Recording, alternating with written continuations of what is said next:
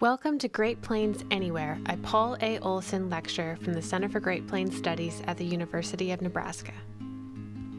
Today's guest is John O'Keefe, a professor of theology and journalism at Creighton University and the documentary filmmaker behind the film The Last Prairie. The film examines Nebraska's sandhills through the perspectives of ecologists, the people who live and work there, and the Lakota people whose ancestors were driven off the land. The University of Nebraska is a land grant institution with campuses and programs on the past, present, and future homelands of the Pawnee, Ponca, Oto, Missouri, Omaha, Dakota, Lakota, Kaw, Cheyenne, and Arapaho peoples, as well as those of the relocated Ho-Chunk, Sac and Fox, and Iowa peoples. My name is John O'Keefe, and I'm a theology professor at Creighton University. And I just I'm starting my 31st year at Creighton, and uh, I started out more in kind of traditional scholarship, just uh, my training's in ancient Christianity. And along the way, and I, I'm not going to go into all the details, I sort of found my way into filmmaking. And so, really, since 2007, I've, I've been doing that with increasingly complicated projects. And most recently, the project we're talking about here is a film I made about the Nebraska Sandhills. But I have uh, two colleagues at Creighton, one in communication studies named Jay Leighter, and then one in biology named Marianne Vinton. And the three of us were friends because we had collaborated on starting a sustainability major at Creighton or uh, uh, building out uh, an additional sustainability major on the environmental studies program that was already there. And we were having drinks one night in Omaha and we found out about a grant possibility, an internal grant at Creighton, and we thought, well, we should do something together.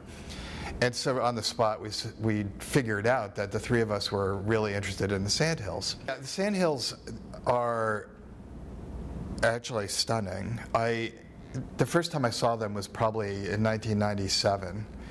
I was driving back from Fort Robinson with my family, and we took a turn on a road we did just for fun, and it ended up crossing the sandhills. And I was, I didn't know what this was. I mean, it was just this unending ocean of grass. And I'm from the East Coast. I grew up in New York and in Florida, and I spent a lot of my my youth um, on the beach. And the sandhills reminded me of a stable ocean and and and I you know I thought someday I'm going to go back there. And when I finally did get back there, it was really in association with this project. And so my the first thing people need to know about it is it's just kind of amazing. Um, now technically, it's one of the last remaining intact prairie landscapes on Earth. In fact, I found out it, there was an, an article that came out in January of this year, so 2022, that said it's the most intact temperate grassland in the world. So that's a lot. I mean, so it's a, a remarkable place. It's, um, I think, a place of global significance. And so it really is, it, it's hard to explain why a grassland could be so compelling, but it's, it really is. This film took me a long time. I, I think from when I first thought of it to when I finished it, it was five years. Um, and part of the struggle, the challenge I had was access. Um, it's you know it's hard to actually meet people out there. It's a fairly closed community. Now, my colleague Marianne, who I mentioned earlier, grew up in the Sandhills, so she kind of brokered a connection with uh, her family who are still ranching out there, and that sort of I think I probably could have tried for ten years to get access like that and never succeeded. So I think. Um, definitely having access to the ranching community was a huge head start. Um, but as I was, as I began to work on it, I really knew that I didn't want the film to be just about ranchers. I didn't want to make a film about cowboys. Uh, even though I'm, i have enormous respect for ranchers, and more now than ever before. Um, but I was also interested in the ecology of the sandhills, actually, from talking about my bio- with my friends who in, in biology. Um, but I also didn't want to make a nature documentary, you know. So, um, and then as I was working on it, I became more and more aware of the Native American history of the place, and I thought, well, how am I going to, how am I going to do this? How am I going to make a, a film about these very different constituencies, very different communities.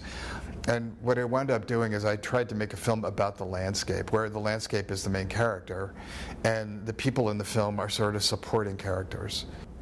My favorite thing about the Sandhills is this sort of utterly implausible combination of wetland and grassland. The, the Sandhills are wet, and it's uh, amazingly ecologically and biologically diverse. So, you know, if you drive across a lot of grassland, like say you drive from, uh, uh, if you, if you drive off of 80 sort of toward Denver from Big Springs, you cross a big grassland, but it's dry. And uh, you drive through the sandhills and it's not, it's wet. And there's just water everywhere. And that to me is just amazing and surprising and incredibly compelling. And if you get a chance to see the sandhills when it's after it's rained and it's really green, it's uh, an amazingly beautiful sight. This, the sandhills is kind of a local expression of the larger question: Why should we care about the world at all? And so I've been influenced in one of the intellectual turns I made along the way, in addition to kind of the filmmaking turn, I sort of started thinking more about theology and ecology and theology and the environment. And I, so I've been th- reading a lot and thinking a lot about the sort of what is nature and what is the human place in nature and where, you know, what is the connection between human beings and nature. And I, I've been influenced a lot by the American conservation writer Aldo Leopold.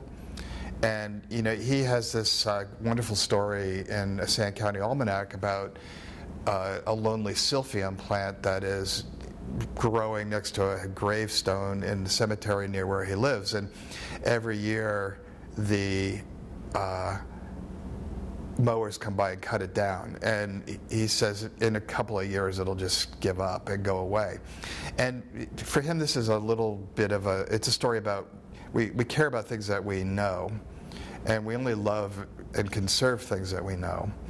And that if we're going to care for the world, we have to learn how to care for places. And I think it, the people who live in the Sandhills love it and they care for it. Um, but it's easy to just sort of drive past it and not care at all. Uh, but if we can sort of learn to love and care for a place like this by spending time in it and allowing its it to speak to us, then we might be able to care more broadly for the world as a whole and do more than we're actually doing to, to preserve it. Just a, a follow up on that, in my film, I mean, one of the things I'm trying to do is get people to care. And I think you know, we have this sort of narrative of prairies in our collective imagination that goes back to like Little House on the Prairie, you know, and I'm from the East Coast and, and every and when I first moved to Nebraska 30 years ago, everybody was like, How's it going out there on the prairie? And I eventually learned that there is no prairie. I mean the prairie is the prairie that gets des- described by them in those books and in Willa Cather is 99% destroyed so I mean, they might as well say, "How's it going out there in cornfields?" You know, I mean, it's mostly gone, and so it, it, the, the destruction of that place was allowed to happen because no one cared, or no one was paying attention.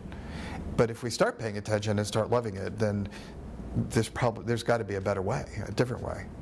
We'd like to thank John O'Keefe for speaking with us today. Follow the center on social media to hear about opportunities to see the film. Find all of our short Great Plains talks and interviews as videos and podcasts at go.unl.edu slash gplectures.